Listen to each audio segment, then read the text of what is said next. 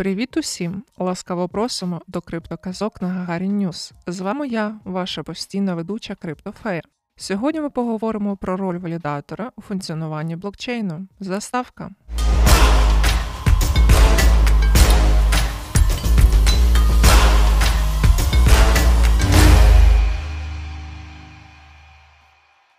Екосистема блокчейну децентралізована та підтримується великою кількістю різних користувачів, тому існує необхідність у перевірці при додаванні інформації до бази.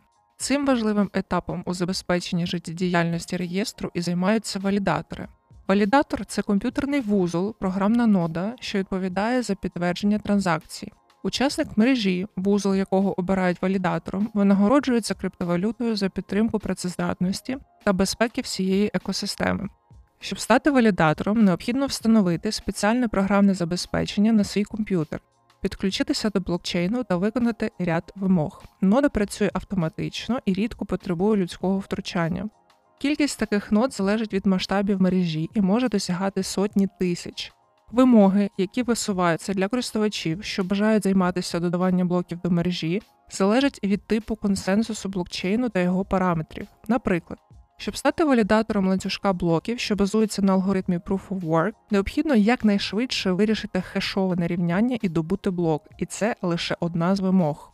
Які етапи проходить валідатор? Після того, як користувач здійснює транзакцію, вона стає в чергу для подальшого аналізу. Потім ноди валідаторів об'єднують певну кількість угод у блок і перевіряють на відповідність дійсності. Після чого вузли обробляють дані і додають до блокчейну, де їх вже не можна підробити або змінити. Є блокчейни, у яких користувач із нодою валідатора може самостійно встановити, які транзакції потрібно додавати в блок у першу чергу. Не завжди інформація записується у хронологічному порядку, іноді першими обробляються угоди з великими комісіями. У блокчейнах нового покоління, що відрізняються високою пропускною здатністю та гнучким масштабуванням, цей процес може займати лічені секунди. Як отримати статус валідатора блокчейну POS?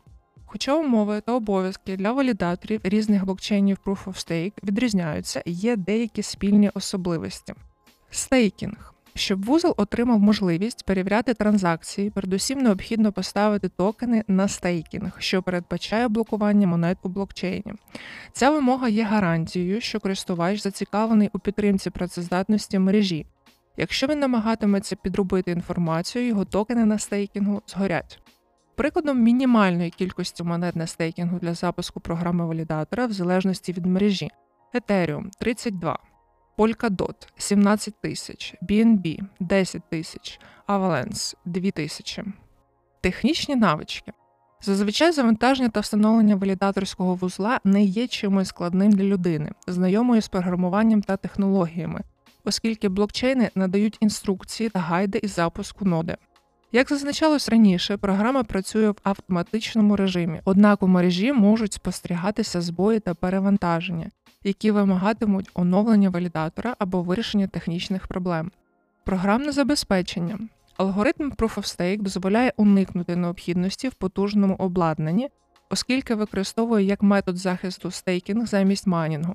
Але в той же час комп'ютер повинен відповідати досить високим параметрам, бо для збереження транзакцій та блоків потрібно багато пам'яті. Крім цього, валідаторська нода має бути в мережі безперервно, тому без стабільного підключення до інтернету не обійтися.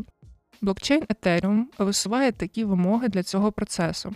Центральний процесор з більше ніж чотирма ядрами, не менш 500 ГБ вільного місця на жорсткому диску, не менше 16 ГБ оперативної пам'яті, пропускна здатність більше 20 Мбіт на секунду.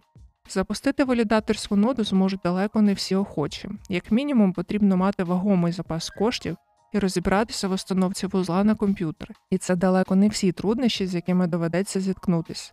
Блокчейни, що працюють на механізмі консенсусу Proof of Stake, вибирають валідаторів, які можуть додати блок до ланцюга випадковим чином, спираючись на їх кількість монет на стейкінгу.